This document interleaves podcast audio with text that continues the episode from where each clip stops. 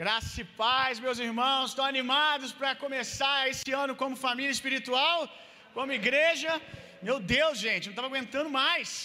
Você fica, às vezes, num domingo, quando você acorda assim, não tem igreja, fica assim, meu Deus, que dia que é hoje? Né? Chega no domingo, você fica assim, domingo com cara de segunda, com cara de terça-feira. Domingo tem que ter culto, gente. Não pode ficar sem culto, não. Amém? Você fez culto lá na sua casa para não passar em branco? Amém? Cultuou o Senhor com a sua família, tirou esse tempo para levar Jesus para a mesa do Natal com os seus, para poder orar com seus filhos, projetar, discernir o que Deus tem para sua família no ano de 2021, compartilhar com seus filhos, com seu esposo, com a sua esposa.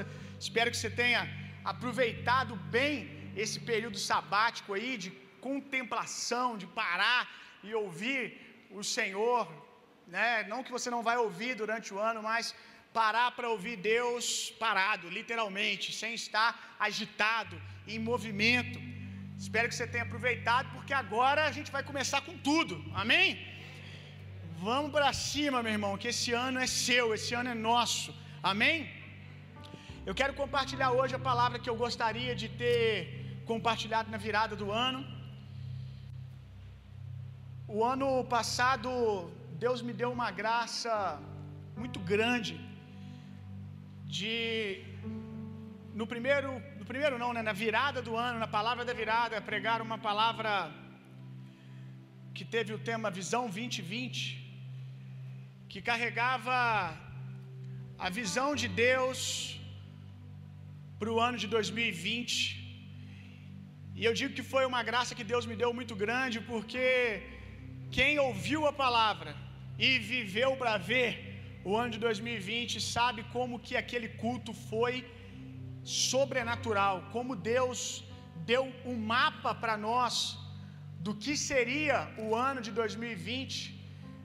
Mais do que isso, Deus não só nos mostrou como as coisas iriam acontecer, mas nos deu as chaves, nos deu direções de como responder a cada ataque do diabo, a cada circunstância que nós futuramente enfrentamos. E eu tenho durante esses dias orado a Deus, pedindo a Deus a mesma graça, que Ele possa me usar de maneira profética hoje, como foi há um ano e pouco atrás, quando eu preguei a Visão 2020, eu disse para vocês: eu não estou aqui como um pastor, eu não estou aqui hoje como evangelista, eu quero fluir aqui como um profeta, alguém que carrega uma porção de discernimento para preparar vocês para isso, preparar vocês para o ano. E eu digo hoje a mesma coisa. Eu tenho orado essa semana pedindo a Deus que me deixe fluir como um profeta aqui hoje, dando para você percepções, impressões espirituais sobre o ano de 2021. Portanto, como uma palavra de um profeta, meu sermão não vai ser politicamente correto, vai ser uma uma salada de frutas, não vai ser um suco de uva, não vai ser um suco de laranja, vai ser uma salada de fruta por quê? Porque na salada de fruta você soca tudo ali dentro, bate e aí sai, né, mistura ali, aí tem gente gosta de botar leite condensado, bota os outros trem, mas é uma mistura de um monte de fruta. Isso é uma salada de fruta.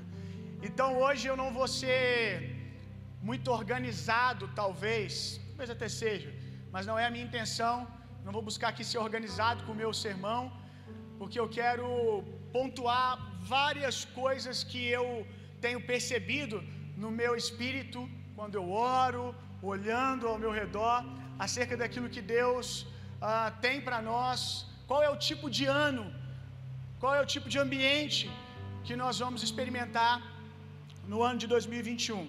O tema da palavra de hoje é impressões proféticas para 2021. É, foi uma boa ideia, né?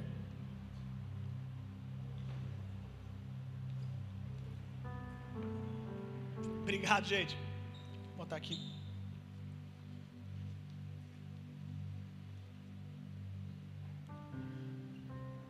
Impressões proféticas para o ano de 2021. Vamos orar?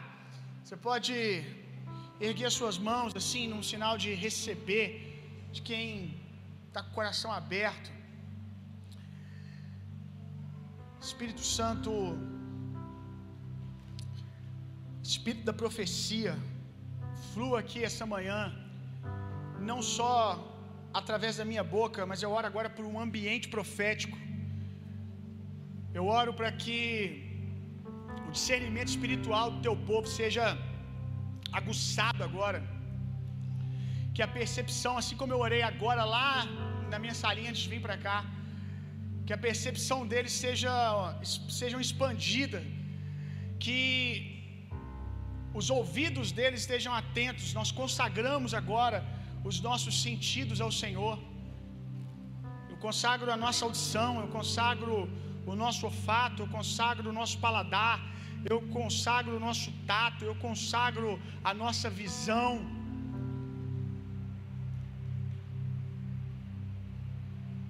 Quem poderá discernir a mente do Senhor?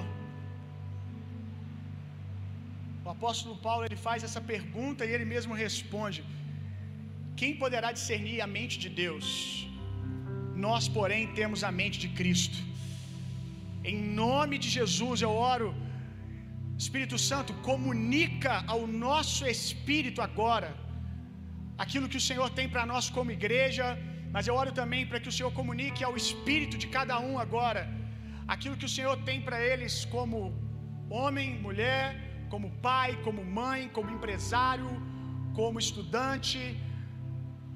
No nome de Jesus, Espírito Santo, que hoje seja inaugurado um, tempo de alguns dias aonde eles vão receber discernimento, eles vão receber visão clara, aberta acerca daquilo que o Senhor quer para eles durante esse ano. Algumas coisas o Senhor vai ressaltar, algumas coisas o Senhor vai reafirmar. O Senhor vai dizer: é tempo de prosseguirmos nisso. Não terminamos ainda, nós vamos prosseguir no ano de 2021. Mas há coisas que o Senhor quer começar, e certamente tem coisas que o Senhor quer que termine. Talvez até que já deveriam ter terminado, encerrado, deveria ter sido deixado para trás. Em nome de Jesus, Espírito Santo, fala ao nosso espírito. Coisas que o homem não viu, que não penetrou ao coração do homem, é aquilo que o Senhor tem pra, preparado para cada um de nós, coisas extraordinárias. Mas essas coisas devem permanecer ocultas ao homem natural, porque o homem espiritual, ele possui o espírito de Deus, e o espírito de Deus revela essas coisas ao nosso espírito. Não nos deixa ser pego de surpresa, Senhor. Ainda que não venhamos conseguir conceber tudo na nossa mente, traduzir tudo, mas que ao menos todas as coisas fiquem claras no nosso espírito, para que diante de qualquer circunstância nós venhamos encontrar um lugar de consolo, de paz, como que dizendo: você já está pronto para isso, você já foi preparado para isso, você já tem ferramentas para isso, você já tem graça para isso, que nós venhamos entrar em qualquer circunstância nesse ano, numa certeza de que fomos preparados para cada uma delas no nosso espírito, no nome de Jesus, discernimento de espírito. Espírito da profecia, não fale apenas aqui na minha boca, mas fale no coração de cada um deles, em o nome poderoso de Jesus. Vamos, Espírito Santo, vamos, vamos.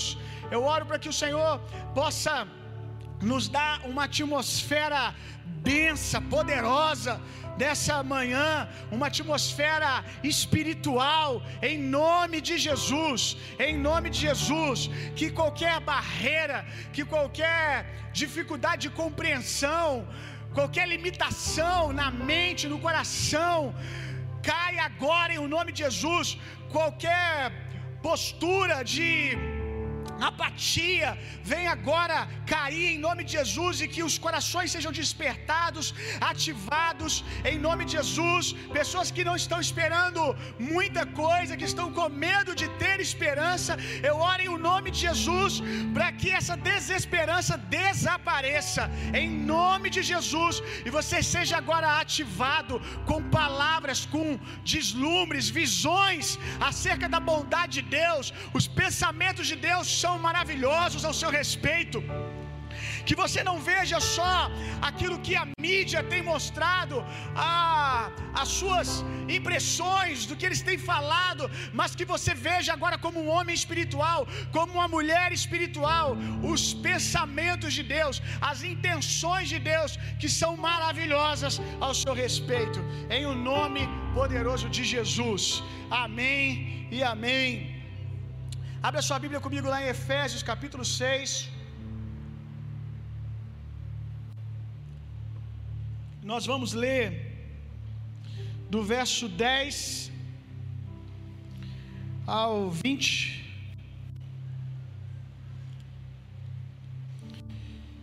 Efésios, capítulo 6, verso 10 ao verso 20. Quero reafirmar aquilo que tenho falado bastante no final desse ano.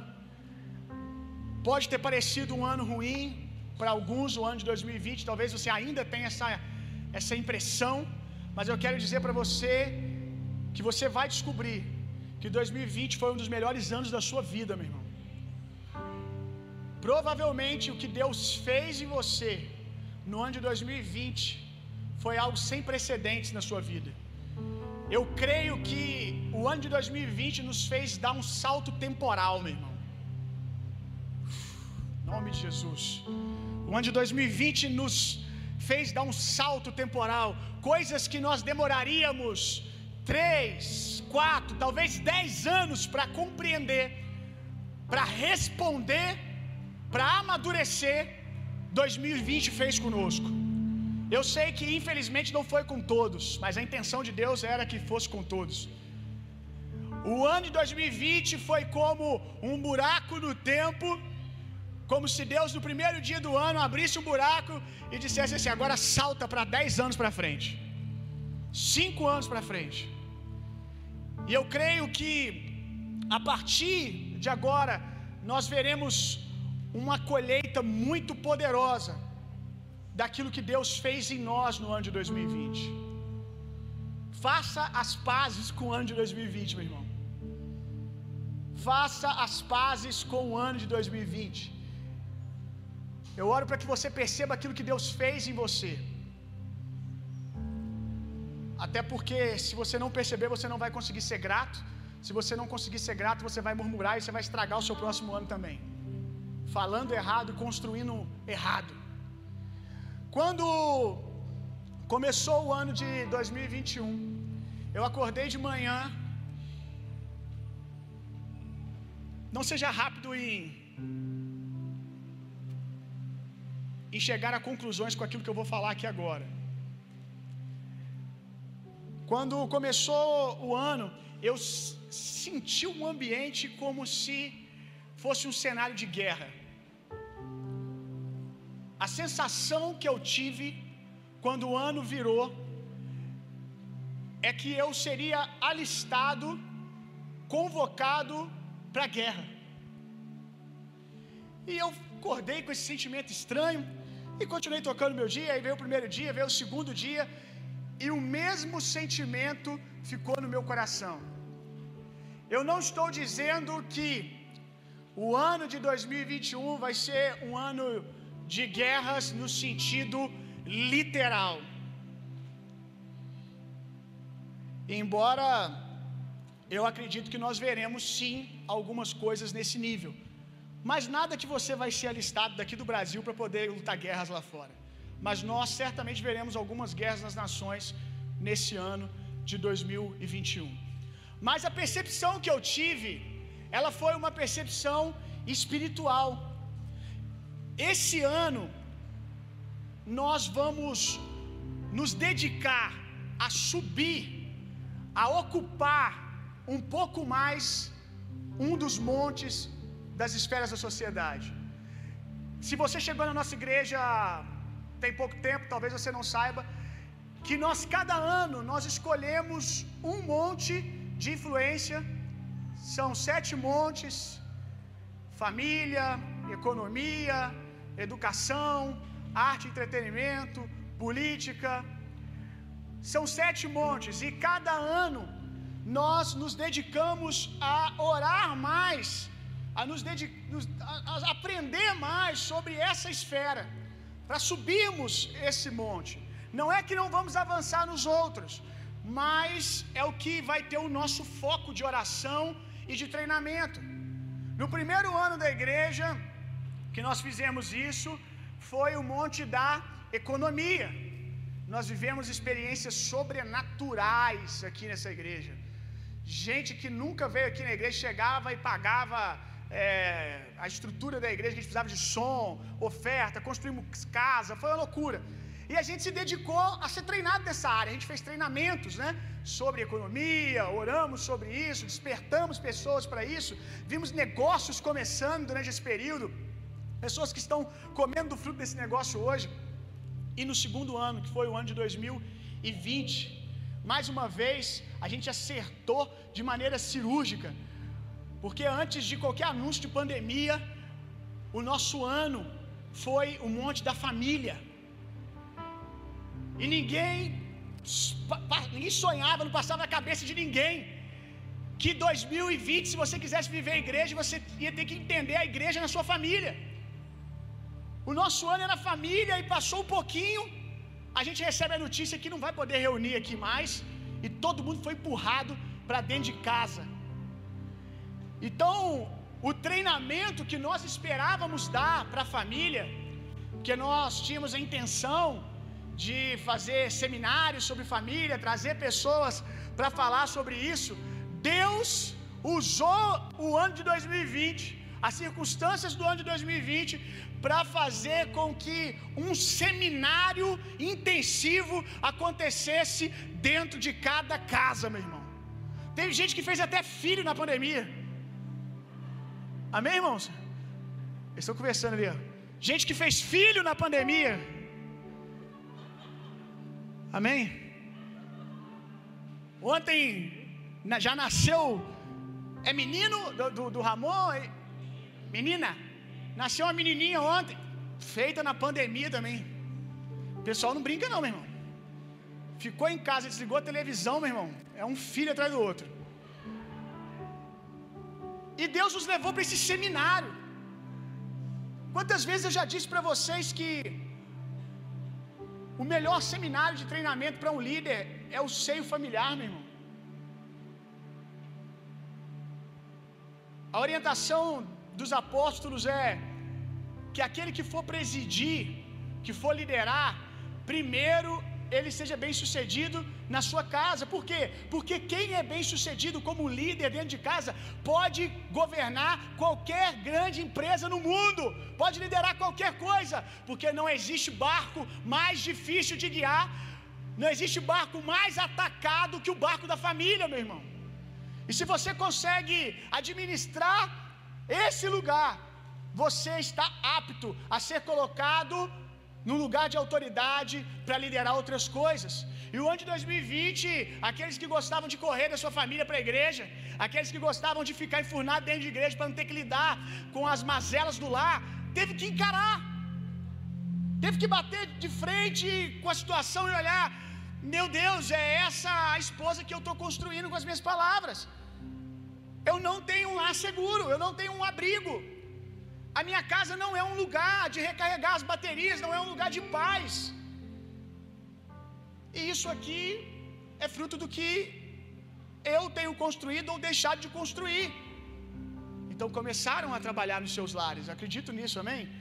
Com a ajuda do Espírito Santo, trabalharam na comunicação dos seus lares, porque você não tinha para onde correr. Então foi o ano da família. E esse ano, tem mais ou menos uns dois meses já, talvez até mais, uns três meses, que Deus falou comigo que o monte a qual nós iríamos nos dedicar subiu um pouco mais, seria o monte da política, que é uma esfera. E isso eu não estou falando que a nossa igreja vai, ah, o pastor vai se candidatar então à política esse ano. É até bom que esse ano eu acho que não tem eleição de nada, né? Não tem eleição nenhuma esse ano. Então, esse é um ano para nós crescermos no entendimento dessas coisas. Esse é um ano para derrubarmos principados e potestades nas regiões celestiais. para derrubarmos dominadores, meu irmão, na cidade de Juiz de Fora. Amém? Olha só Efésios, capítulo 6. E é aqui que eu acredito que está o sentimento que eu senti no começo do ano, de guerra política.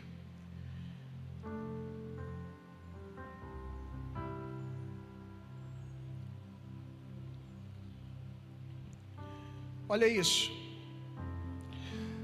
Quanto mais, quanto ao mais, sede fortalecidos no Senhor e na força do seu poder. Olha como o apóstolo Paulo começa falando da armadura de Efésios. Se quiser aprender mais sobre a armadura de Efésios, tem um podcast que uma palavra sobre a armadura de Efésios, só você procurar. Ele começa falando da armadura de Efésios dizendo assim: quanto ao mais, ou seja, tendo feito as outras coisas, e a gente sempre foca na armadura de Efésios e esquece que ele começa dizendo: tendo feito as outras coisas, depois de ter feito as outras coisas, aí ele vai falar da armadura de Efésios. Aí ele vai falar sobre uma batalha superior. Aí ele vai falar de uma esfera superior, de um lugar de luta contra principados e potestades nas regiões celestiais. Antes aqui, o que, que ele está falando antes? O que, que ele falou antes? Que nós devemos viver essas coisas e depois de estarmos maduros dessas coisas, avançarmos. Tudo que ele fala é no âmbito de relacionamento. E 75% relacionado à família. Olha que interessante. Relacionado à família. A maneira do pai tratar o filho, do filho tratar o pai, do líder tratar os seus funcionários, os seus empregados. Ele vai falando sobre a cultura do reino de Deus no nosso dia a dia. Aí ele diz: tendo praticado essas coisas, tendo amadurecido nessas coisas. Então ele fala de família e o nosso ano de 2020 foi sobre família. O nosso ano de 2020 foi sobre amadurecermos nessas coisas. E eu creio que muitos de nós agora estamos prontos para um novo nível. Estamos prontos agora para guerrearmos outras guerras. Mais uma vez eu digo, eu sei que não é para todos, alguns devem permanecer ainda nesse âmbito da família, ainda tem que terminar algumas coisas. Mas eu acredito que, como igreja, agora Jesus está, não só a nossa igreja, mas a igreja no Brasil e no mundo. Eu creio que agora a igreja vai começar a derrubar dominadores que estão nesse monte da política. Uma igreja que vai provocar mudanças com a sua voz nesse lugar. Você gostando de política ou não, tudo que você desfruta como cidadão em Juiz de Fora passa por isso, passa por política. Aquilo que você quer ver de transformação social da igreja, cuidando do órfão e da viúva, em algum momento vai esbarrar com coisas políticas. A igreja pode e deve não precisar financeiramente de nada do Estado. Eu acredito numa igreja que provê para o Estado. Eu não acredito numa igreja que pede emenda para poder fazer isso e aquilo, para votar em fulano e ciclano. Eu não acredito nessa igreja. Eu acredito numa igreja que o Estado procura para pedir ajuda. Acredito numa igreja que traz recurso para fazer coisas que o Estado quer fazer, mas é tão burocrático, e a igreja pula na frente e fala: está aqui. Mas ainda assim, em algum momento vai esbarrar com a esfera política, porque você vai precisar de autorização para algumas coisas, você vai precisar de entendimento para conversar sobre algumas coisas, você vai precisar de uma sabedoria, não vai ser suficiente chegar lá porque, porque Deus me falou. Você vai precisar ouvir Deus e traduzir o que Deus está falando para que os outros entendam. Quantos compreenderam o que eu disse aqui agora? Não vai, não, você não vai conseguir na força. Ah, porque Deus falou comigo, então vocês vão ter que fazer. Não, por quê? E você vai traduzir isso com sabedoria. Vamos ler. Quanto ao mais, sede fortalecidos no Senhor e na força do seu poder. revestivos de toda a armadura de Deus, para poderdes ficar firmes contra as ciladas do diabo, porque a nossa luta não é contra o sangue e a carne, e sim contra principados e potestades. Eu gosto dessa expressão, porque é isso que o diabo tem feito nesses montes contra os dominadores deste mundo tenebroso, contra as forças espiritual, espirituais do mal nas regiões celestiais. Portanto, tomai toda a armadura de Deus, para que possais resistir no dia mal, e depois de ter, depois de ter desvencido tudo, permanecer inabaláveis. Estais, pois, firmes, cingindo-vos da verdade, com a verdade, vestindo, vestindo-vos da couraça da justiça, calçai os pés com a preparação do evangelho da paz, embraçando sempre o escudo da fé, com o qual podeis, podereis apagar todos os dados inflamados do maligno. Tomai também o capacete da salvação e a espada do Espírito, que é a palavra de Deus. Com toda oração e súplica, orando em todo tempo no Espírito, e para isso vigiando com toda perseverança e súplica por todos os santos. E também por mim, para que me seja dada no abrir da minha boca a palavra para com intrepidez fazer conhecido o mistério do Evangelho, pelo qual sou embaixador em cadeias, para que em Cristo eu seja ousado para falar como me cumpre fazer. Abra sua Bíblia comigo lá agora em Efésios, capítulo 5, verso 18.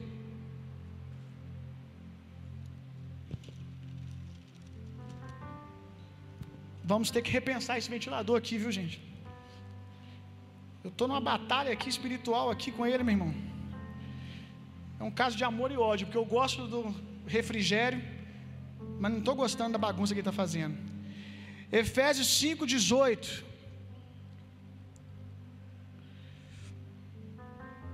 E não vos embriagueis com vinho, no qual há dissolução, mas enchei-vos do Espírito. Diga comigo: enchei-vos do Espírito.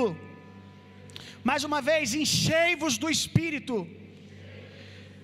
Aí ele vai ensinar como, como ser cada dia mais cheio do Espírito, falando entre vós com salmos, entoando e louvando de coração ao Senhor com hinos e cânticos espirituais, dando sempre ações de graças por tudo ao nosso Deus e Pai, em nome do Senhor Jesus Cristo, sujeitando-vos uns aos outros no temor de Cristo.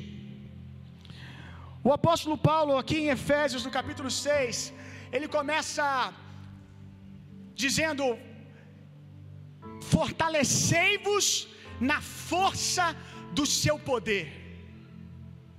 Tendo vivido essas outras coisas, amadurecido nessas coisas, agora vamos para um outro nível, e para esse outro nível você precisa se fortalecer mais na força e no poder do Espírito. Por isso eu te levei a ler Efésios capítulo 5, que diz: Não embriagueis com vinho, mas enchei-vos do Espírito Santo. Irmãos, eu sei que todo ano é ano para se encher do Espírito Santo, mas eu quero que você entenda que esse ano você precisa se fortalecer da força e do poder. Você precisa buscar se encher mais e mais do Espírito Santo, porque Deus quer nos levar a lugares altos, a lugares de autoridade. E se nós não avançarmos na, nas coisas espirituais, e aprendemos a andar no Espírito, a ouvir Deus, quando chegar nos lugares de autoridade, nós nos corrompemos e começamos a fazer as coisas como o homem natural faz. Nós precisamos nos embriagar do Espírito, meu irmão. Quem está bêbado está fora de controle. Uma força está o controlando, uma força está o conduzindo. Nós precisamos esse ano buscar sermos mais cheios do Espírito Santo. O apóstolo ele vai dizer: Não embriagueis com vinho. Eu quero que você entenda o vinho aqui como distração. Não se embriaguei com as, com as distrações. Eu não estou dizendo que você não vai ter momentos, e vai ter muitos momentos de alegria, de descontração com a sua família, de descanso. Não só vai ter, como precisa ter, isso também é espiritual. Mas eu quero que você entenda que esse é um ano para você começar agora cortando algumas coisas que têm distraído você e não te enriquece em nada.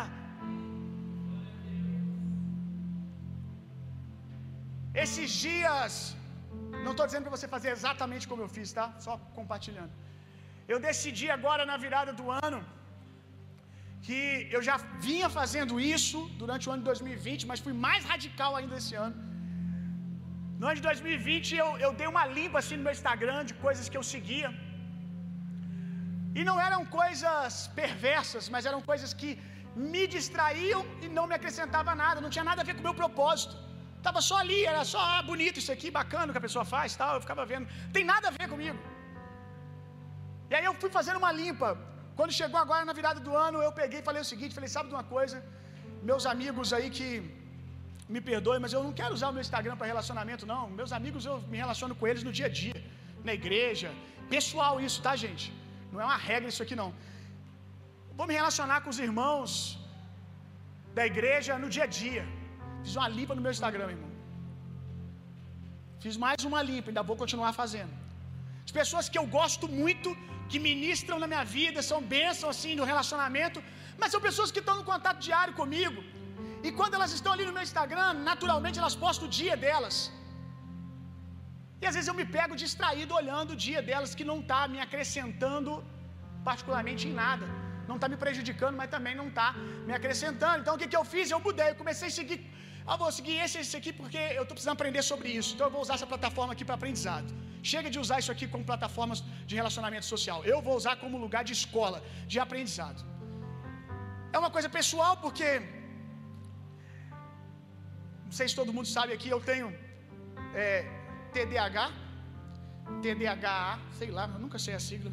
Tenho, mas não, não sei. Então eu distraio muito fácil. Então para mim é muito ruim eu estar tá fazendo alguma coisa e aparecer ali uma bolinha piscando. Se para você a bolinha piscando é, é um convite, meu irmão, para mim tem três outdoor apontado piscando. Você vai clicar. Você vai clicar aqui. E aí quando eu perco o foco para me voltar. Então eu fiz isso. E você pode fazer o quê?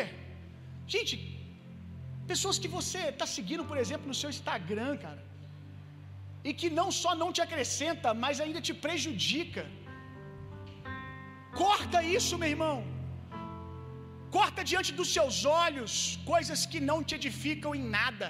Ei, num período de entretenimento onde você quer assistir uma série, você quer assistir um filme, você não precisa assistir tudo gospel, mas você também não precisa assistir coisas que contêm perversidão, que te distrai, que, que semeia na sua carne. Esse é um ano para você ser inteligente, meu irmão. Emocionalmente falando, espiritualmente falando. Corta tudo isso. A série é boa, mas no meio da, da, da do, do, do bolo bonito, o meio dele é podre. Então, cara, corta isso. Esse é um ano para você ficar focado em ser cheio do Espírito Santo. Eu creio que há um ambiente favorável para isso, há uma graça para isso esse ano. Eu coloquei aqui, meta minha, eu quero orar mais no Espírito esse ano. Eu quero orar mais em línguas. À medida que nós vamos nos tornando técnicos, bons nas coisas, nós vamos largando dependências espirituais. E eu já orei muito mais em línguas do que eu oro hoje. E provavelmente eu oro mais do que a maioria de vocês aqui ainda. Não é uma arrogância, é um fato. E a, acho que estou orando pouco, que significa que você tem que despertar para esse fluir, meu irmão. Você não deveria passar um dia sem orar pelo menos meia hora no espírito. Orar em línguas, uma dependência de fé, eu não sei o que eu estou falando, mas eu sei que eu estou falando coisas espirituais. Eu estou dizendo, eu dependo de Deus, eu dependo do Espírito. E aqui o apóstolo Paulo ele nos ensina como ser cheio. Todas as maneiras, todas não, 90% das maneiras que ele cita envolve falar, envolve abrir a boca, porque você só se afoga numa piscina se você abrir a boca. Não adianta ao seu redor ter água para todo lado. E agora eu quero que você entenda de maneira espiritual. Não adianta numa sala como essa, você viver num ambiente que está cheio da glória de Deus, que tudo é cheio da presença, mas você não abre a sua boca. Quando você abre a sua boca submerso, aquilo que está fora começa a entrar dentro. Então, quando o apóstolo Paulo fala sobre ser cheio do Espírito Santo mais e mais, sobre liberar esse fluxo, o Espírito está dentro de nós, mas ele fala de liberar o Espírito para fluir, fluir, fluir, até transbordarmos. Como eu faço isso? Falando. Ele diz falando no Espírito, cantando cânticos espirituais. Qual foi a última vez que você cantou no Espírito? Não podemos nos tornar uma igreja técnica. Precisamos continuar uma igreja dependente das coisas espirituais, meu irmão.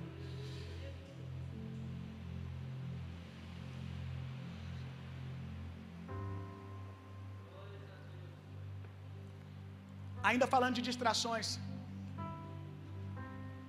Faça as pazes com 2020, mas deixe ele para trás esquecendo-me das coisas que para trás fico, eu prossigo para o alvo, para aquelas que estão diante de mim. O novo nível de unção está para aqueles que estão dispostos a queimar as carroças de 2020, meu irmão. Se você quer uma unção dobrada, se você quer um fluir novo, você precisa, como Eliseu, olhar para Elias e dizer: Ele tem algo mais, ele carrega aquilo que eu preciso, então as minhas mãos precisam estar vazias. Eu vou me despir. Você precisa se despir, meu irmão. Para de falar de 2020. Que 2020 foi isso? Para de ficar se lamentando. Queima as carroças, meu irmão queima as carroças, bota fogo em tudo e olha para frente. Uma coisa eu faço, eu prossigo para o alvo, eu prossigo para as coisas que estão diante de mim. Não tem como virar o ano e não falarmos disso. Tem coisas poderosas diante de você, mas você não vai ver essas coisas se você estiver olhando para trás. Por mais que Deus faça coisas novas, coisas grandes, você não vai conseguir ver. Não é porque elas não existem, é porque você está olhando para a direção errada. Não deixa 2020 petrificar você, como a mulher de Ló. Qualquer veneno que você recebeu em 2020 não tem poder de te matar, meu irmão. Você chegou aqui, ei, você chegou aqui. Qualquer veneno que você experimentou, eu preguei um sermão sobre a ilha de Malta para vocês aqui um dia. Faça como o apóstolo Paulo, sacode a cobra e joga no fogo do espírito, meu irmão. Não deixa o veneno te paralisar. Nossa luta contra principados e potestades, contra dominadores e suas fortalezas eu te faço uma pergunta: o que tem dominado o juiz de fora? Porque há dominadores e dominadores, meu irmão.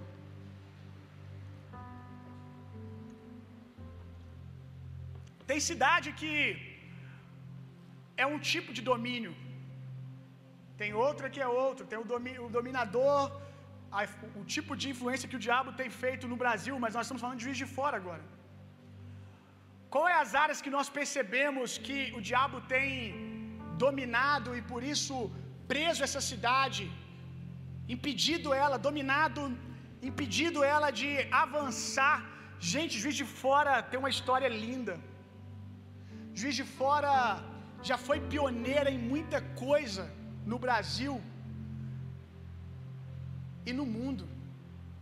Dá uma estudada sobre a história da sua cidade que você vai ver que coisa extraordinária. Já reparou o potencial que Juiz de Fora tem? Você sabia que há grandes empresários aqui, homens bilionários que residem em Juiz de Fora? É possível, eu não vou citar nomes aqui, que uma das pessoas bilionárias dessa cidade esteja no mínimo no top 10 dos homens mais ricos do Brasil e está aqui em Juiz de Fora. Há recurso aqui. Nós temos uma universidade aqui que é uma referência. Olha a estrutura. Você pode não gostar disso ou daquilo, mas você não pode negar que a estrutura da UFJF é linda. Olha o potencial que tem aquele lugar. Qual é o tipo de dominador que está sentado nesses lugares impedindo juiz de fora de prosperar? Eu conheço, como eu disse, pessoas muito, muito ricas que estão aqui em Juiz de Fora e elas gastam o dinheiro delas fora. Elas moram aqui, mas nós não percebemos nenhum nível de amor por essa cidade, no sentido de se doar por ela. Tem algum dominador impedindo isso de acontecer, meu irmão? E nós precisamos tomar esses lugares. Juiz de Fora tem potencial. Eu, quando eu fui em Curitiba com o Marcos, antes de ir, aliás, quando ele estava aqui visitando Juiz de Fora, por várias vezes ele ia, ele ia falar de Juiz de Fora e ele, ele errava. Falava assim, ah, porque a, a Curitiba, né? E não era de propósito, não, ele errava mesmo. E várias vezes eu ficava assim no meu coração, amém, amém, amém. Quem já foi em Curitiba sabe do que eu estou falando. É um Brasil dentro do Brasil, meu irmão. Que loucura que é aquilo ali. A cultura do reino de Deus é visível naquele lugar. É uma névoa que influencia todos.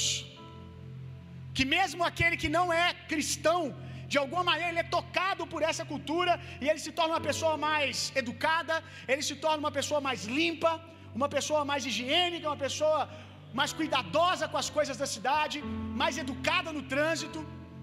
Quantos estão entendendo o que eu estou dizendo? E aí ele falava, aí falava, em vez de falar Juiz de Fora, falava Curitiba. Eu fiquei no meu espírito, amém, amém, amém. Quando eu fui lá, eu ia passando nas ruas e tomando posse. Falei, isso aqui, ó. E de fato, a arquitetura em alguns pontos, se parece que Juiz de Fora tem muitos patrimônios históricos, patrimônios históricos. Só falta a cidade ser limpa, só falta a cidade ser cuidada. A gente falava recentemente, cara, vamos, sei lá, vamos pegar umas fachadas de loja ali, que é tudo pichada no centro, que é tudo a mesma coisa.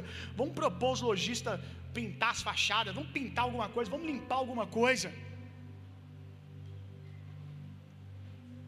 Vamos botar esses dominadores para correr, porque o diabo não gosta de lugar limpo, não, meu irmão.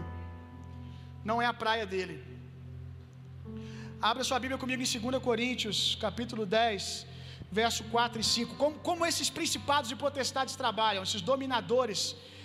As armas com as quais lutamos não são humanas, pelo contrário, são poderosas em Deus para destruir fortalezas. Todo dominador tem a sua fortaleza. Destruímos argumentos e toda pretensão que se levanta contra o conhecimento de Deus. Como os dominadores dominam. Qual é a arma de domínio? O apóstolo Paulo está dizendo aqui: argumentos. Argumentos que são contrários à cultura do reino de Deus, que são contrários à opinião de Deus ao doxa, a glória de Deus. A palavra no Novo Testamento para glória foi usada também, além de cabode, foi usado doxa, que é opinião. A glória de Deus é uma opinião. Se nós quisermos a glória de Deus, a gente não pode ficar só com a parte do chu, do ah, a gente precisa ver a opinião de Deus. E por quem Deus fala, gente? Deus está levantando anjos para falar nas praças? Não, esse ministério não foi dado, esse privilégio não foi dado aos anjos, esse privilégio foi dado a nós. A opinião de Deus, ela flui de uma boca de alguém que transborda cheio do Espírito Santo.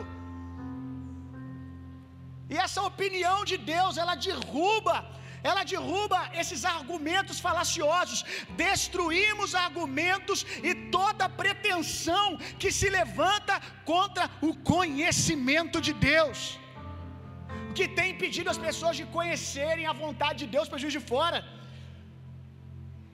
e levamos cativo pelo pensamento para torná-lo obediente a Cristo. nós precisamos dizer para algumas culturas da nossa cidade, alguns pensamentos que nos cercam, vocês estão presos. Você está preso, dominador. Você não tem mais autoridade para ditar as coisas aqui nessa cidade. Nós calamos você agora em nome de Jesus. Nós prendemos você agora. Nós te damos voz de prisão.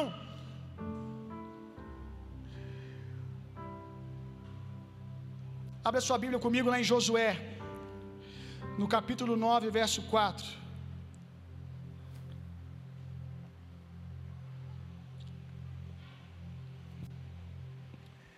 Esse ano vai ser um ano de grandes movimentações na esfera política do mundo. Movimentações gigantescas. Eu tive uma visão esses dias dos continentes sendo abalados por um terremoto e de novo, calma, não tire conclusões precipitadas antes. Um terremoto que movia os continentes, sabe? Não sei se você já ouviu falar, mas os continentes nem sempre foram como eles são hoje, né? Eles foram movidos. E eu vi um terremoto que separava pedaços de, de, do mapa, assim, sabe? Os continentes tomavam, preste atenção nisso, hein? Olha o que eu estou te falando aqui, você vai ver isso literalmente também. Os continentes separavam, lugares eram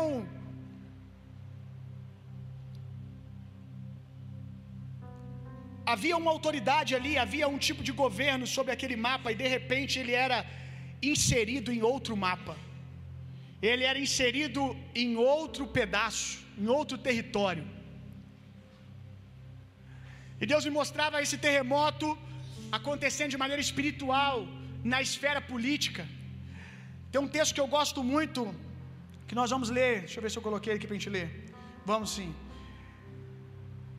Que está em Hebreus, que diz que tudo aquilo que puder ser abalado, vai ser abalado, meu irmão. Esse é um ano de Deus subir algumas coisas dele. Você abriu aí? Josué, capítulo 9, a partir do verso 4, eu vou contar o contexto aí para você. Prepara o vídeo aí, galo. Josué, ele recebe a visita de alguns homens vestidos de pano de saco, com pães bolorentos, homens que diziam que vieram de longe e que precisavam de resgate. Só que esses homens eles eram inimigos do exército de Deus. Eles eram inimigos do povo hebreu, mas eles não chegaram falando isso, eles pintaram para Josué um outro quadro. Eles pintaram um quadro de que eles eram aliados, de que eles eram bons homens, porque eles tinham medo do exército de Josué, que havia derrubado outros reinos. E aí eles pensam assim: esse não é o tipo de cara para a gente ter inimizade, esse não é o tipo de cara para a gente ser inimigo. Vamos nos tornar amigos de Josué. Como? Se os valores não batem. Como se somos povos totalmente diferentes? Vamos nos vestir, vamos nos vestir de maneira tal que Josué engula que nós somos povo dele que precisa ser resgatado. E assim eles fizeram. E Josué não consultou o Senhor e fez uma aliança com os Gebionitas. E depois ele descobriu que os Gebionitas, na verdade, era um povo estranho, não era do povo de Deus. Só que já era tarde, porque Josué sabe o peso de uma aliança. Que uma aliança, quando é feita, meu irmão, para o povo hebreu é algo inquebrável, é um valor muito alto. E ele não tinha mais o que fazer. Quando ele foi consultar o Senhor, o Senhor também disse: Agora você fez uma aliança com eles, agora proteja eles. Então quem vinha contra os Gibeonitas, vinha contra o povo hebreu, porque eles, aliança é isso, tornar um. Eles haviam se tornado um. E qual foi a estratégia dos Gebeonitas para conquistarem o povo hebreu? Se portar de maneira a qual eles sentissem algum tipo de afinidade e proximidade e fizessem essa aliança. Eu queria mostrar um vídeo para você. É, Acho que vocês estão maduros já para isso. É um vídeo de uma, uma, um grupo secular, não é cristão, não é gospel. Mas é exatamente esse motivo pelo qual eu estou passando aqui. Por quê? Porque as pedras estão clamando. E é isso que eu quero mostrar para você. Eu um dia estava vindo aqui para a igreja e eu acho que estava no rádio e de repente tocou essa música. Eu cheguei aqui na igreja em prantos, eu chorei da minha casa que é longe, então você sabe que eu chorei bastante, né? Chorei muito. Toda lágrima que eu tinha, porque a distância é grande, a barreira, viu? Deu tempo de chorar bastante. Eu vim chorando, me acabando, ouvindo a música e questionando cadê a igreja? E questionando não por que, foi o Alok e esses caras que cantaram isso. Eu comecei a ouvir, eu dizia Jesus, eu não gosto de funk. Mas não é que até o funk redimido, até o funk com os valores corretos não é tão feio quanto eu imaginava. Continuo não gostando. Simpatizei mais. Nasceu uma esperança no meu coração. No máximo isso, não se empolgue. Eu falei, Jesus, o Alok, ele não é do nicho do funk. O Alok, ele é, é, é rave, né? Música eletrônica. Funk não é a parada dele. Ele podia ter composto essa música dentro das batidas que é confortável para ele fazer, que é o que ele gosta, mas ele está falando para um público que ouve isso. Falei, uau! A gente tem que parar de fazer coisa só para crente. A gente tem que parar de fazer coisa só que a gente gosta. A gente precisa sair da nossa posição de conforto e servir, porque servir não é dar o outro o que você quer, é dar o outro o que ele precisa. E nós precisamos perguntar o que, que gente de fora gosta. É, Para mim é tristeza, gente de fora gosta de funk. Crê em Deus Pai Todo-Poderoso. Eu falo agora dos jovens, tá? Não estou falando, sei, ah, pastor, eu não gosto, eu sou de Juiz de Fora, irmão, entendo o que eu estou falando. Nossa cidade é uma cidade universitária movimentos urbanos, movimentos undergrounds, rap, hip hop, lotam essas praças aqui de Juiz de Fora. E o que a igreja produziu? Juiz de Fora é uma cidade de atletas. Sabia disso? Sabia que há uma quantidade absurda, Xaxá tá aqui boxeadora, né? É Thai ou boxeadora? Os dois, vixe, agora fiquei com medo. Se eu me livrar no boxe, ela me pega no Muay Thai. Cruz credo. Tem muito atleta aqui, né, Xaxá? Muito. Campeão mundial, meu irmão, de jiu-jitsu. Campeão brasileiro de jiu-jitsu, então, ó, é os monte. Atleta olímpico e juiz de fora.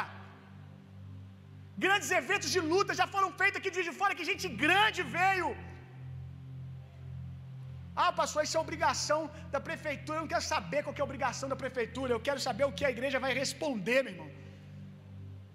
O que, que a, gente, a gente pode fazer? Agora, não dá para você só participar daquilo que você acha bonitinho, daquilo que combina com você. Não dá para a gente fazer um evento como esse e você falar assim: ah, eu não gosto de hip hop, então eu não vou. Você não, ninguém está te chamando para ir para ouvir, irmão. Hip hop a gente está te chamando ir para servir, para botar um colete e ficar servindo as pessoas lá. Um campeonato de skate, eu não gosto de skate, mas você gosta de gente. Você gosta de pessoas. Você pode estar lá para mostrar onde é o banheiro para alguém no evento. Você pode prestigiar. Você pode dar sua oferta. Quantos estão entendendo o que eu estou dizendo, gente? O que, que você pode fazer, irmão? Vamos assistir. Bota aí.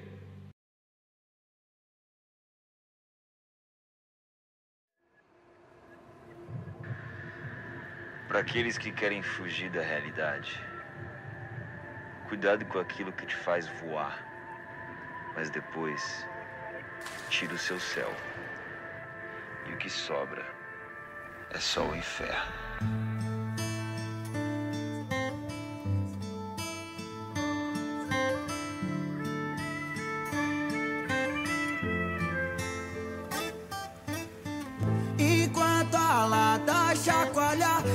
Ilusão for sensação de ser mais poderoso. Vários vai mesmo se arrastar Que a Cracolândia tá lotada de curioso. Já que é pra fazer uns conscientes Então fique bem ciente Que os moleque é viciado em canetar Vários viciou e ficou demente Só preju pros seus parentes. E a dona Maria é crente foi orar.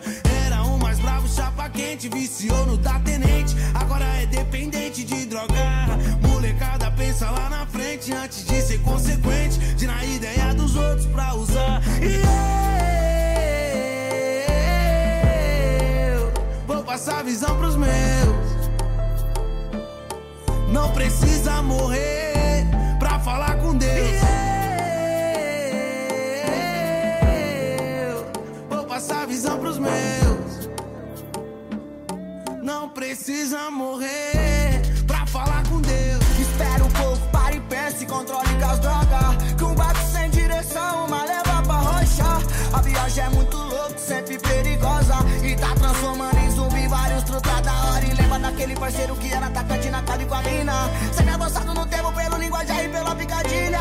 Dançava um break com nós sabadão quando tinha escola da família. Tá desandado no óleo de bom exemplo. Virou parasita que o back rolou e a brisa bacana mente injuriada. É que a nota rolou, ele tava na hora errada com a banca errada. Quando a brisa bateu, o convite foi feita atenção desviada hoje não tem mais nada. Enquanto a lata chacoalha E a ilusão for sensação de ser mais poderoso Vários vai mesmo se arrastar Que a Cracolândia tá lotada de curioso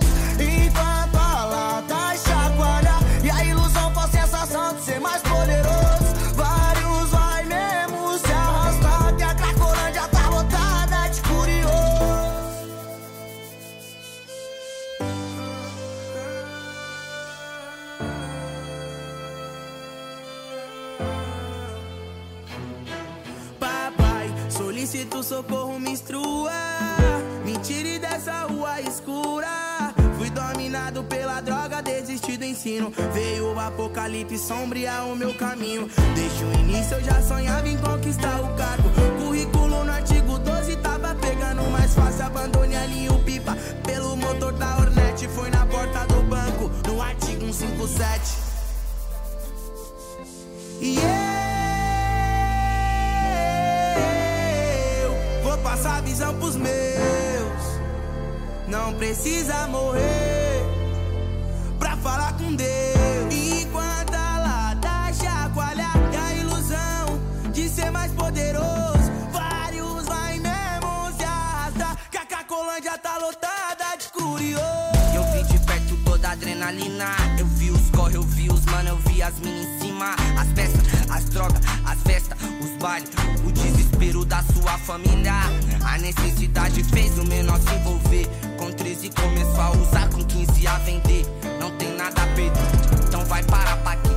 18 anos, 5, 7 preso sem viver. Amigo de copo tem um monte, pode pá. Vários amigão pra chamar pra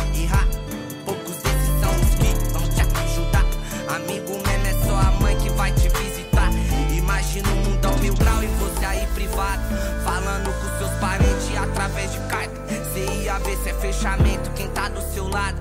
E aprender que a liberdade se troca por nada. É seu fiz pra molecada que tá na ilusão. Que deixou de correr pro sonho pra correr pro crime. Cadeia não é mamão e o crime não é bombom. Então usa a mente pro certo, que a vida não é filme. É seu fiz pra molecada que tá na ilusão. Que deixou de correr pro sonho pra correr pro crime. Cadeia não é mamão e o crime não é bombom. Então usa a mente pro certo, que a vida não é filme. Certo? Enquanto a lata chacoalha E a ilusão for sensação de ser mais poderoso. Vários vai mesmo se arrastar Que a Cracolândia tá lotada de curioso. Enquanto a lata chacoalha E a ilusão for sensação de ser mais poderoso. Vários vai mesmo se arrastar Que a Cracolândia tá lotada de curioso. E para aqueles que querem desistir da vida, porque não esperam mais nada dela. Talvez seja ela que espera algo de você. E aí? Vai preferir ficar ofendido que o pastor passou a música circular na igreja ou vai acordar para a vida e ver que esse é o seu mundo? Esse é o seu mundo, isso aí está aí toda hora. Tem uma parte dessa música que me toca muito quando fala assim que a Dona Maria foi orar. Me toca muito porque eu vejo a boa intenção da Dona Maria, né? Glória a Deus pelas irmãs do Coque. Glória a Deus pela vida da Dona Maria, que talvez que tudo que ela tem para fazer mesmo é, é orar. Mas eu quero te perguntar: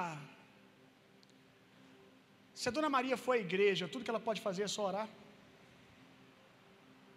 Porque é o que a gente tem feito, gente. A gente fica orando. Falei aqui recentemente o, o, o Exu Pombagira, é, é, Exu, sei lá o que lá. Essa tranqueira toda aí. Você bota a mão e você ora em nome de Jesus, vai embora, vai embora. Mas você tem que entender que dominadores, você não domina eles gritando, orando, você domina, você expulsa eles dominando o lugar que eles estão.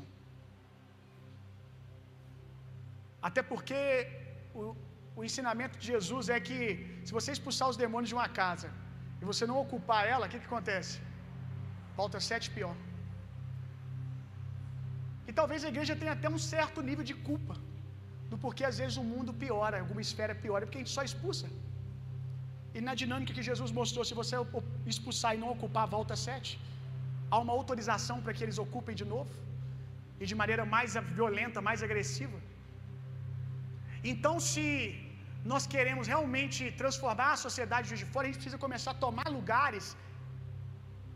Oração, podemos orar na Câmara Municipal, podemos orar nos abrigos, podemos orar no monte, podemos orar, jogar óleo em Juiz de Fora de helicóptero. Mas se a gente não ocupar os lugares, se a gente não botar nossa mente renovada, se a gente não parar de ter vergonha dos valores do reino de Deus, e aos quatro cantos gritar o que a palavra de Deus pensa sobre cada uma dessas coisas, não adianta nada.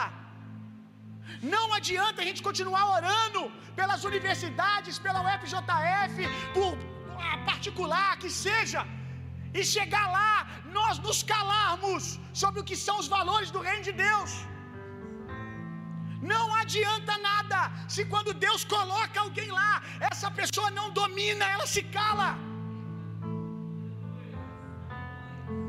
Uma outra parte que ele fala, ele pede socorro, né? Papai, eu peço socorro. Meu Deus, como eu chorei nessa parte, porque na mesma hora veio a esfera da educação. Veio a esfera da educação. Eu falei, Jesus, o que, que nós estamos fazendo como igreja? O que, que nós estamos produzindo para evitar que essa molecada entre nesses lugares? O que, que nós estamos fazendo? O que, que nós estamos dando ao culto de domingo? Ao culto de terça? Ei, o que, que, que, que nós estamos dando para esses jovens para que eles possam ter a chance de perseguir os seus sonhos? Eu não sei você, meu irmão, mas eu ouço isso aqui como um desafio de Deus. Até Bíblia os caras colocaram no clipe. Até Bíblia. Tá, tem, mais, tem mais Bíblia nesse clipe aqui do que muitos outros que eu já ouvi de gospel por aí. Tem mais menção da palavra de Deus aqui do que em muitos outros lugares. Eu olho isso, eu, eu assim, resisti, sabe, de passar aqui. Eu falei assim: ah, alguém pode ficar ofendido. Ah, ah eu vou sair da igreja porque o pastor passou. Ah, meu irmão, vai com Deus. Tem um monte de igreja aí que é igualzinho você, vai na bênção. Deus abençoe, você não vai desviar por causa disso, não, porque tem um monte de igreja que concorda com isso, de você achar um absurdo passar uma música dessa daqui para poder ensinar alguma coisa para você. Vai na paz, Deus abençoe e prospere. Agora, se eu for me ofender com alguma coisa, meu irmão, eu vou me ofender com aquilo que eu estou deixando de fazer.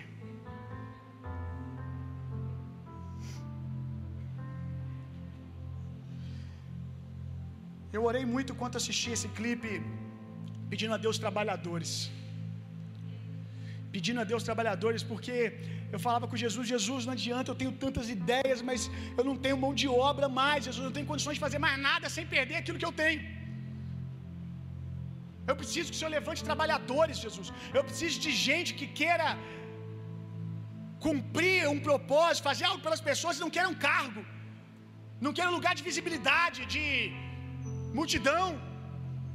Pessoas que falam assim: não, eu quero trabalhar, exemplo, tá? Eu quero trabalhar com moto, é, motoqueiro. E, e, tem pessoas aqui que aparecem com isso, com tipo de, desse tipo de coisa. Mas aí ele começa a trabalhar com motoqueiro. E aí, quando o negócio dos motoqueiros, desculpa, não cresce em um mês, dois meses, ele olha para o outro que está fazendo uma coisa, que está crescendo, ah, eu quero é aquilo. Não, eu quero a oportunidade do púlpito. Eu faço trabalho de motoqueiro tem três meses e nunca me deram púlpito para pregar. Meu Deus, gente. Eu, eu, eu oro para que Deus levante pessoas aqui apaixonadas por pequenos grupos. Pessoas que se dediquem a, a ser treinadas para trabalhar com um tipo de povo.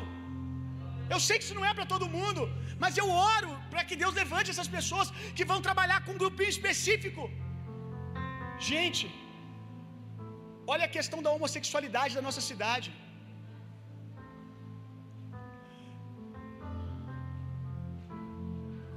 Juiz de Fora, há uns sete anos atrás, era conhecido como a capital do movimento gay, perdendo só para São Paulo.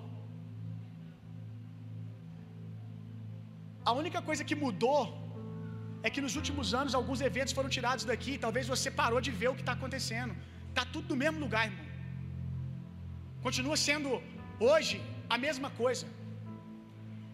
E a minha pergunta é: a igreja vai continuar amaldiçoando ou vai responder?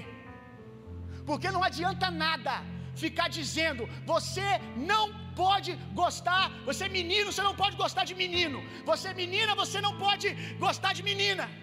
Se a igreja não produz nada, nenhum ambiente de discussão sobre esse assunto, nenhum lugar para dar assistência a essas pessoas. Quantos eu ouço chegando aqui na nossa igreja que não é por imposição de ninguém, porque se você quer continuar namorando rapaz, namorando moça, você é livre para isso. Tem pessoas aqui que se sentem extremamente amadas, estão aqui na igreja, sentadas, ouvindo a palavra de Deus. Como elas vão absorver essa palavra? Como elas vão se mover com essa palavra? Eu não sei. Mas elas estão sentadas aqui, nós estamos amando, respeitando profundamente essas pessoas. Mas elas também têm que aprender a respeitar aquilo que nós cremos como igreja. E elas sabem disso. Eu nunca fui desrespeitado, sendo, eh, fui desrespeitado pelos de fora. Ah, que a igreja é uma igreja homossexual, é a igreja dos gays. Mas eles aqui sempre me respeitaram, nunca me tolhiram de falar daquilo que eu acredito. Por quê? Porque a gente também os respeita. A gente precisa produzir algo. Nunca teve um seminário bíblico para o público homossexual em Juiz de Fora. Nenhuma igreja. Quantas igrejas tem aqui, gente? Igrejas centenárias. Sabe por quê? Porque é polêmica. Se fizer, dá tumulto,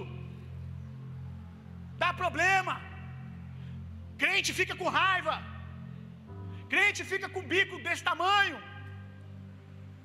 Eu vou meter uma Rainbow Conference, você vai ver só. E eu vou trazer só pessoas que, que eu tenho, amigos e amigas, que viveram nesse lugar e foram totalmente tocados pela palavra de Deus e hoje até constituíram família. São pessoas que têm muito a agregar para vir aqui para ensinar para eles, para bater papo, para compartilhar as dores um lugar onde eles possam dividir os seus fardos, onde eles possam falar e serem entendidos. Eu não estou dizendo um lugar onde os outros vão concordar sempre com eles, mas um lugar onde as pessoas vão ter compaixão, porque saíram daquele lugar, ou entende aquele lugar de trevas e vai chorar junto. Você está entendendo o que eu estou dizendo, irmão? Nome de Jesus, que em 2021 a gente avance nisso. O que, que isso tem a ver com aquela história de Josué? Tem tudo. Tem tudo a ver. Porque essa estratégia dos Gebionitas é muito parecido com aquilo que Jesus fez por nós. A Bíblia diz que ele não tendo pecado algum, ele se fez pecado, meu irmão. Ele, sendo Deus, se fez homem, se vestiu da nossa miséria, se vestiu das nossas limitações, para entrar em aliança conosco e nos redimir. Diferente dos gibeonitas aqui que tinham interesses escusos, mas agora nós estamos falando de Jesus. Nós precisamos nos vestir de uma maneira tal que a gente consiga se comunicar com o mundo que nos cerca, meu irmão. Eu não estou falando aqui sobre, ah, eu vou, eu vou me tatuar para me ficar parecido. Larga de ser tolo, irmão. Eu estou falando de coisa muito mais profunda. Eu estou falando da sua comunicação, de você se tornar alguém acessível, do ímpio conseguir conversar com você, a sua maneira de se comportar. A gente, por ser cristão, não tem jeito, a gente é estranho. Não tem jeito, não. As coisas que a gente vive, gente. Olha como a gente crê nas coisas, a gente é estranho. Mas não precisa ser esquisito. Não precisa ser caricato. Você não precisa chegar num lugar e hey! começar a rodar para dar uma profecia. Você pode simplesmente falar: Eu sou o filho de Deus, e Deus me falou algo, eu quero comunicar com vocês. Você não precisa ser alguém que é tão espiritual que as pessoas se afastam. É tão espiritual como o sacerdote da velha aliança, sabe? Que está num lugar muito alto, que ele está num lugar inacessível. Ele é muito espiritual. Olha a roupa do sacerdote. Ninguém se vestia daquele jeito. Ninguém se vestia daquele jeito. Quem ia ficar andando na rua com a estola, com 12 pedras no peito? Que coisa de doido. Mas o sumo sacerdote se vestia assim.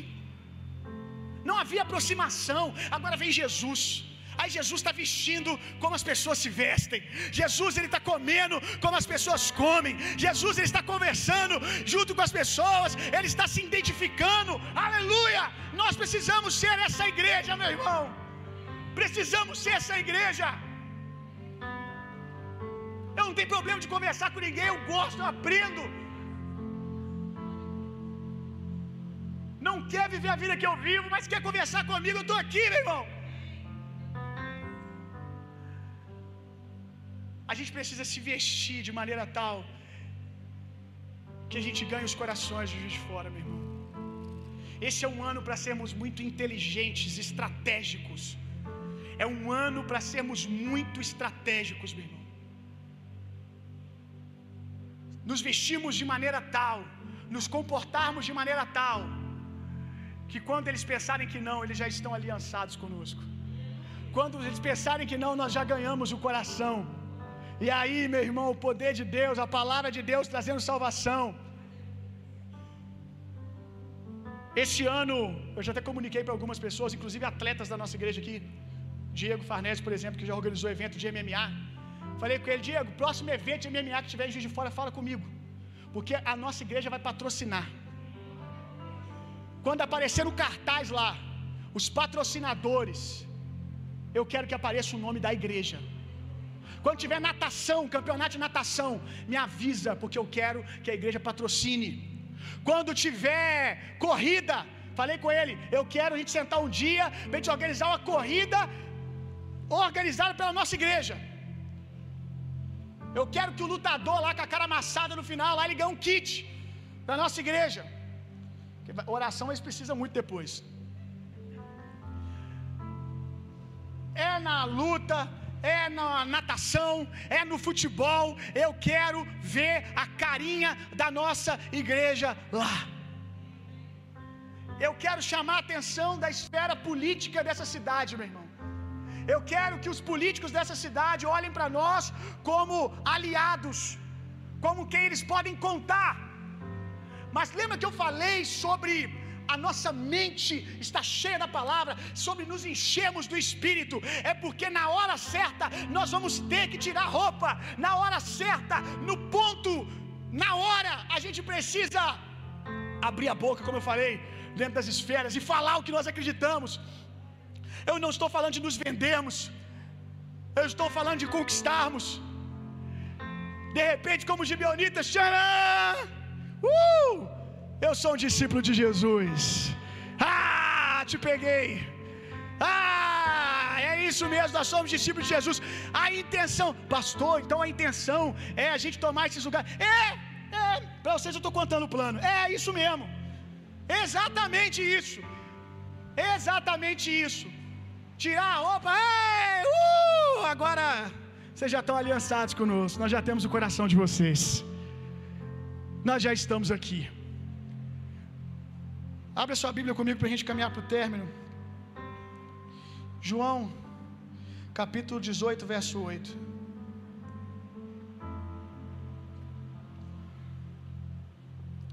Um verso que Deus me deu para esse ano.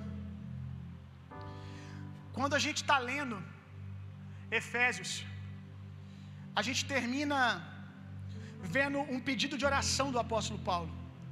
Mesmo depois de se vestir de toda a armadura, mesmo depois de se vestir de toda a armadura, ele pede assim: orem para que não me falte intrepidez e ousadia.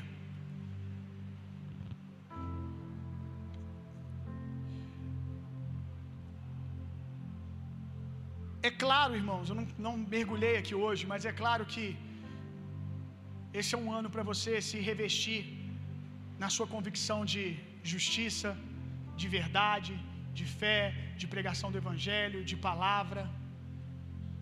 Se vestir de toda a armadura. Esse é um ano para você amadurecer mais ainda nessas verdades. A gente tem ensinado isso aqui há tempo já. Se aproprie, porque a nossa guerra, meu irmão, contra principados e potestades, ela é vencida quando nós permanecemos. Porque a nossa verdadeira batalha é a batalha da fé. Que se nós nos permanecemos, se nós permanecemos na vitória conquistada por Cristo Jesus, nós somos irresistíveis. Enquanto estivermos na vitória de Cristo Jesus, nós somos irresistíveis, imparáveis. Então, o nosso desafio é guardar a nossa mente, a nossa vida na armadura, na justiça, na verdade, na fé, na salvação. Quantos entenderam isso? Aí, depois que o apóstolo Paulo fala dessas coisas, ele vai pedir: orem por mim, orem para que Deus me conceda ousadia, para que Deus me conceda intrepidez. Se ele está pedindo ousadia, ele também está dizendo para que eu não me mova com medo, que eu me mova de maneira ousada. Aí Deus me deu Jeremias 1,10. Jeremias 1,10. Eu vou ler para você, não precisa abrir, pode ficar lá onde você abriu. Começa assim: Veja. Diga para quem está do seu lado: Veja. Diga para você mesmo: Veja. E eu oro essa manhã, veja, em nome de Jesus, que você veja, que os olhos do seu coração sejam abertos, que você veja. Eu hoje dou autoridade sobre as nações e reinos para arrancar, despedaçar, arruinar e destruir, para edificar e para plantar. Hoje, Deus nos dá esse entendimento. A unção já está em nós, agora nós estamos tendo entendimento. Veja, meu irmão, nós temos essa autoridade para destruir o que tem que ser destruído e para edificar o que tem que ser edificado. Nós temos essa autoridade. O apóstolo Paulo ele ora: Eu só quero me mover com ousadia, com intrepidez. Tem uma coisa que Deus está falando comigo 2020 inteiro, e é aquele tipo de coisa que a gente carrega. Como eu falei, tem coisa que a gente vai continuar carregando. E Deus continua falando: convicção, meu irmão convicção. Como Deus tem falado isso comigo. Convicção. Convicção que gera autoridade. Convicção que gera autoridade.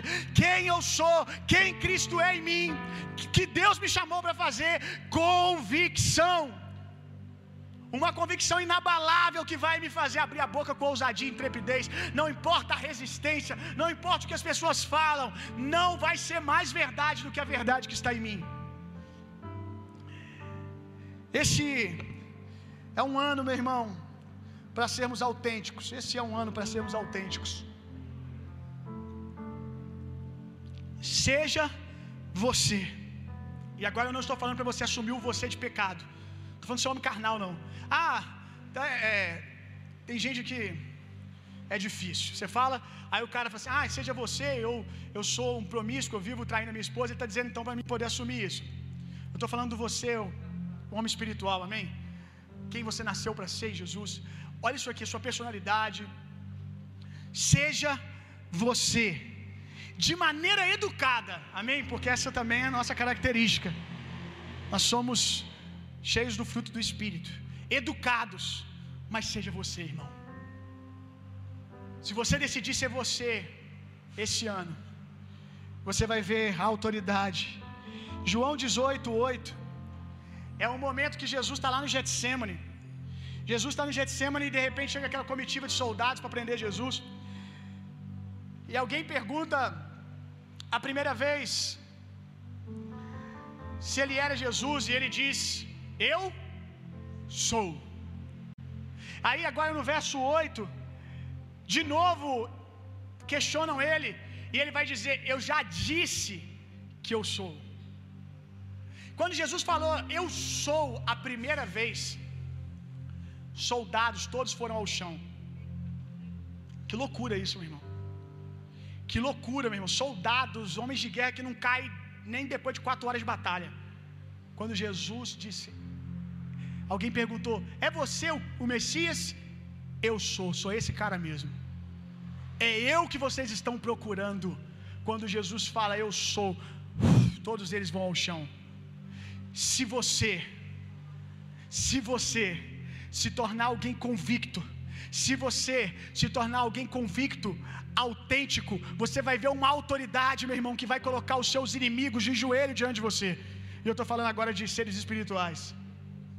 Quando Jesus assume quem Ele é, algo sobrenatural acontece. Eu sempre digo que a unção, ela é como uma roupa. A unção, ela é uma capa, ela é uma vestimenta. E Deus liberou uma unção, um tipo de unção com o seu número, com o seu tamanho, e quando você fica insistindo em ser outra pessoa, você não consegue desfrutar dessa unção, porque ela foi dada para você, ela não foi dada para fulano que você quer ser. Quantos entenderam? Quando Jesus fala, é eu mesmo, ele usa aqui a expressão eu sou. A expressão no grego é eimi ego. Quando eles perguntam, é você mesmo? Ele diz, eimi ego. Eu orei em casa sobre isso quando eu lia. Falei, Jesus, eu quero que o meu coração, diante das circunstâncias, diga: em mim ego. Sou eu mesmo. Estou pronto para isso. Deus me treinou, foi para esse tempo. Em mim, ego, eu sou o cara que você está procurando. Eu sou a pessoa que você está buscando. Uma convicção da minha autoridade. A gente saiu de uma conferência nos apontando para 2021, que é perdendo o medo dos homens. Só diz em mim, ego, quem perdeu o medo dos homens. Porque ser você vai trazer consequências. Ser você vai trazer situações desconfortáveis. Ser Jesus custou para ele ser preso, mas ele foi preso sendo ele, com uma convicção.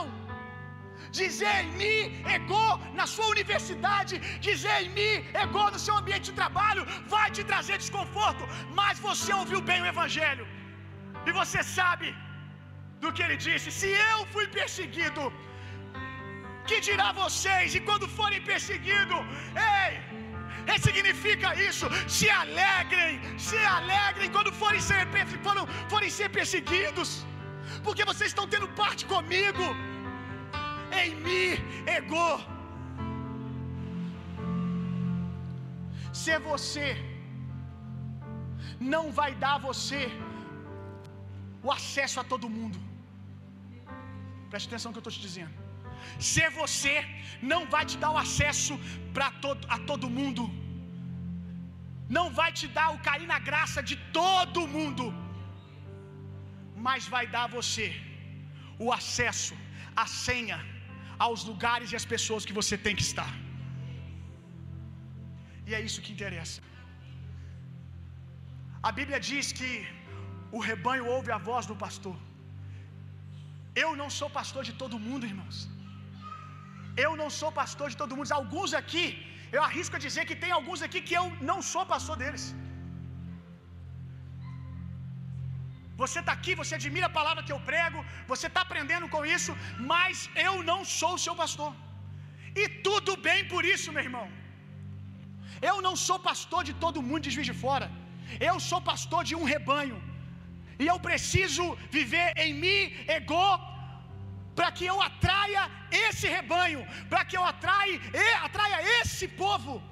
Porque ao outro povo existe alguém dizendo em mim, ego que é exatamente o que eles precisam. Quantos estão entendendo o que eu estou dizendo, gente? Eu tenho certeza que eu não vou conseguir pregar essa palavra de noite como eu estou pregando agora. Privilégio que você está tendo. Que Deus me surpreenda em nome de Jesus. À noite e a gente veja uma glória ainda maior. Mas que fluir, meu irmão. Você está disposto a lidar com os desconfortos de dizer eu sou?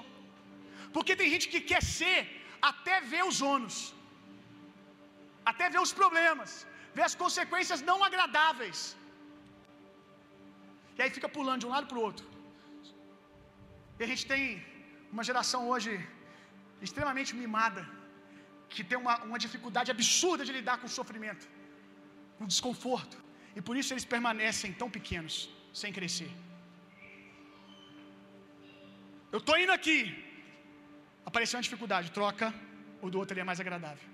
A dificuldade, opa, vem para cá. Amy Ego vai te dar experiências extraordinárias. Como dizer ao vento, cessa, e o vento vai cessar. Amy Ego vai te dar experiências sobrenaturais. Ah, esses discípulos aqui não conseguem curar, e você chega e você cura. Amy Ego vai te dar experiências como traz os pães, os cinco pães, os dois peixinhos aqui, é comigo mesmo. Amy Ego vai te dar, ei Lázaro, sai para fora. Mas Amy Ego também vai te dar um cuspe na sua cara. Amy Ego, dependendo da esfera que você tiver, o embate que há nesse lugar, você pode tomar uma cuspida na cara. Você pode ser humilhado porque naquele dia te faltou argumento, não que você estava errado, mas você não teve a quantidade de argumento que eles tinham e você perdeu aquele dia a discussão. Amy Ego vai te dar esse tipo de constrangimento. Amy Ego vai fazer com que um agarre no seu braço à esquerda e à direita e diga: se você é mesmo o Messias, eu vou te conduzir para a cadeia, eu vou te conduzir para a prisão. E aí? Quem quer viver em Ego? Com todo o pacote. Ah, Jesus. É você e se não for?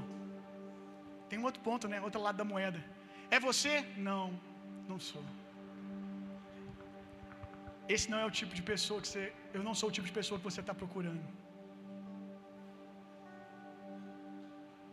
Alguém chegou para você e disse assim: Olha, eu tenho uma oportunidade para você de ministério, isso, isso, isso, isso, isso. Que tal você trabalhar comigo nessa área aqui? Que tal você fazer isso? Ei. Bateu na porta errada, irmão. O que você está pedindo é lícito, é bom, mas é para outra pessoa. Esse não sou eu.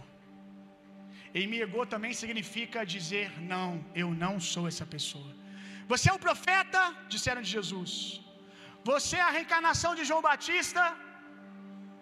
Quem é você? Não, eu não sou a reencarnação de João Batista. Um nível de Emigo, quem viveu extraordinariamente foi João Batista, né?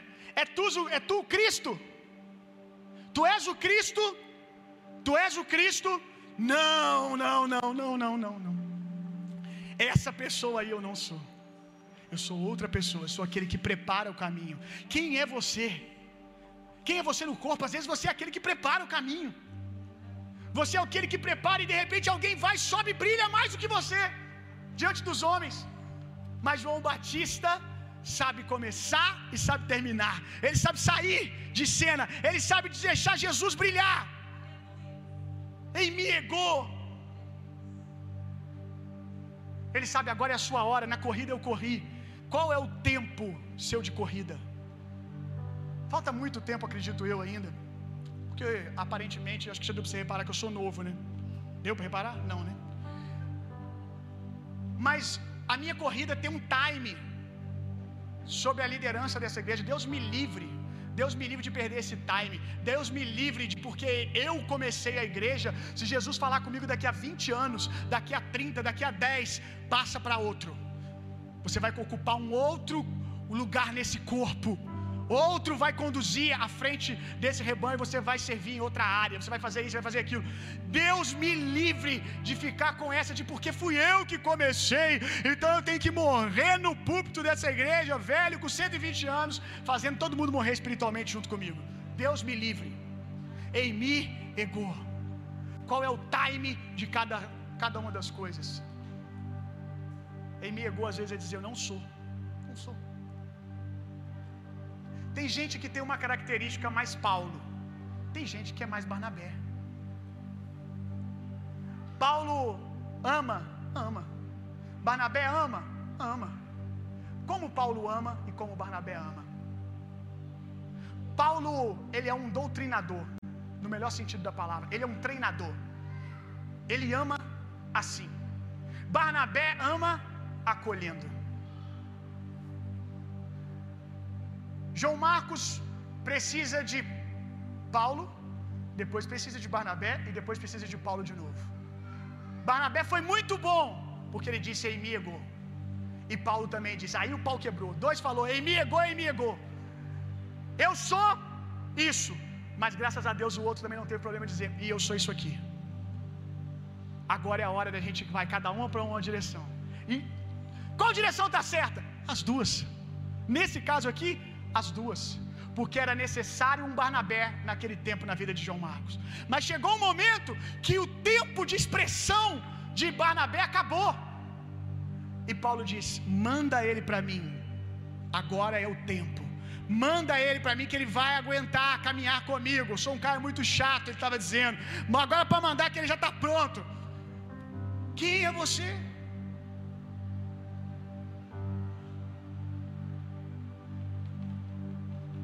Nesse corpo vai ter horas que você vai precisar de um cara como eu, mas tem horas que um cara como eu não serve para você. E tudo bem por isso, irmãos. Tem hora que eu posso dizer para você, em mim, ego, eu sou.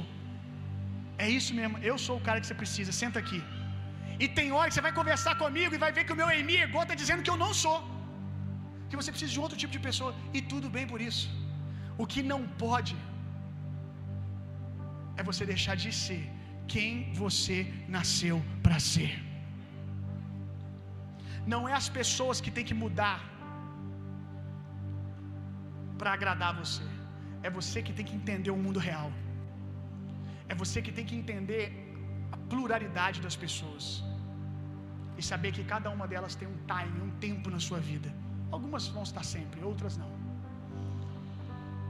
Hebreus capítulo 12, verso 26.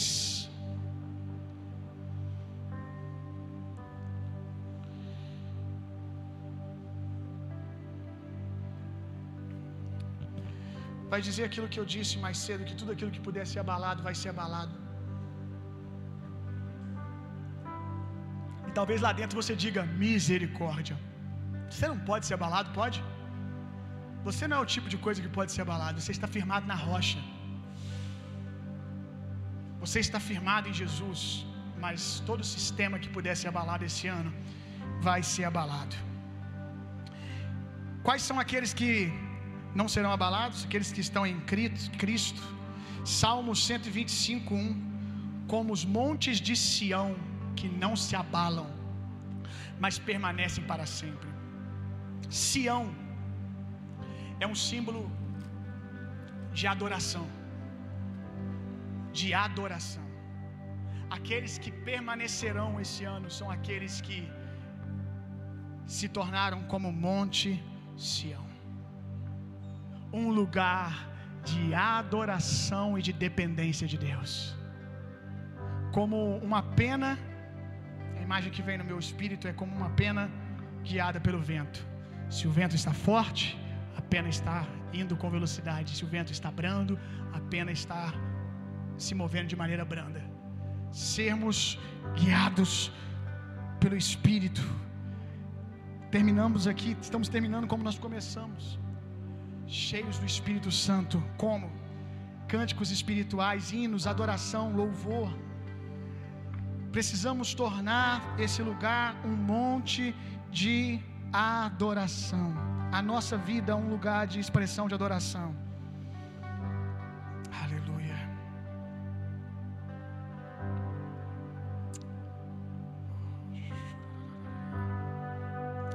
Obrigado por essa palavra, Jesus. Me veio algo no coração, aqui um texto. 1 Coríntios 2, verso 15 e 16 diz assim: mas quem é espiritual discerne todas as coisas, e ele mesmo por ninguém é discernido. O homem espiritual ele entende tudo, ele discerne, ele compreende, mas olha que interessante, por ninguém é discernido. E nós vamos andar assim no mundo lá fora. Eles só vão nos discernir a hora que tiverem que discernir. Vocês todo mundo entendeu? Nós vamos andar e quando for a hora de discernir, eles vão discernir porque nós nos revelamos. Mas eles vão falar: que, que loucura é essa? Que povo é esse? Eu quero que eles fiquem olhando assim: hã? Como assim? Ah, por ninguém é compreendido, mas a tudo discerne. Nós sabemos o que estamos fazendo e por que estamos fazendo e aonde queremos chegar. Intencionalidade, meu irmão. Conheceu a mente do Senhor que possa instruí-lo?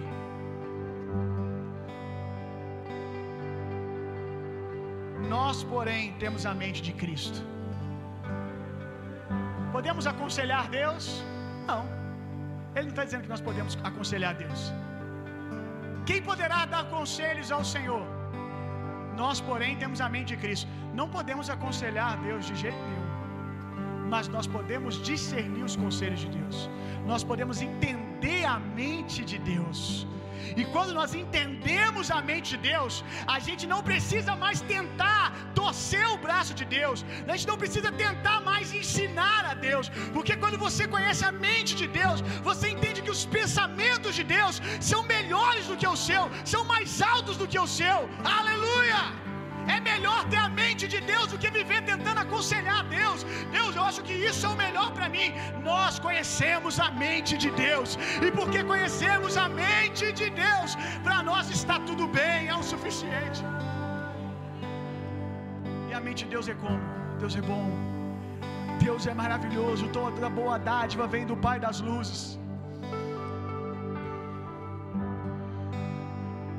Uma coisa continua para 2021.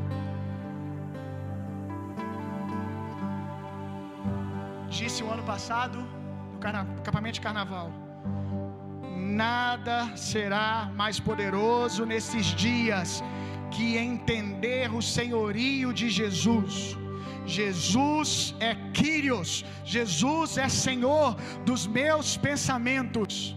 Jesus é Senhor, Jesus é Senhor pensando, eu não consegui aqui entender, mas se Jesus escreveu, se ele diz que essa é a mente de Deus, que é o que Deus pensa, eu vou ficar com o que Jesus pensa. Eu digo, Jesus é o Senhor da minha mente. Somente aqueles que conseguirem dizer isso, meu irmão, vão conseguir subir esse monte, vão conseguir participar dessa subida nesse monte de algum, em algum nível. Senhorio de Jesus. Senhorio de Jesus, não precisa fazer sentido com esse mundo. Se Jesus disse, nós cremos, nós cremos é o suficiente. Esse também será um ano, Jesus falou comigo, de transferência de riquezas, muito forte. Eu via no meu coração empresas, grandes empresas fechando no estalar de dedo e outras empresas abrindo. Vi claramente isso, transferência de riqueza. Gaste menos, guarde mais esse ano, empreenda mais, que existe uma graça para você prosperar. Amém. Sempre tem, mas esse ano eu creio que há algo especial da parte de Deus para o seu povo. Porque a igreja precisa de recurso também para estar nesse monte, para ser influência nesse monte custa dinheiro. Se coloque de pé no seu lugar. Aleluia. Amém, Jesus. Aleluia. Glória a Deus. Faça assim com as suas mãos. Que o amor de Deus, que a graça de Jesus Cristo, que o consolo, poder e a personalidade do Espírito Santo sejam em vocês e através de vocês, hoje e sempre.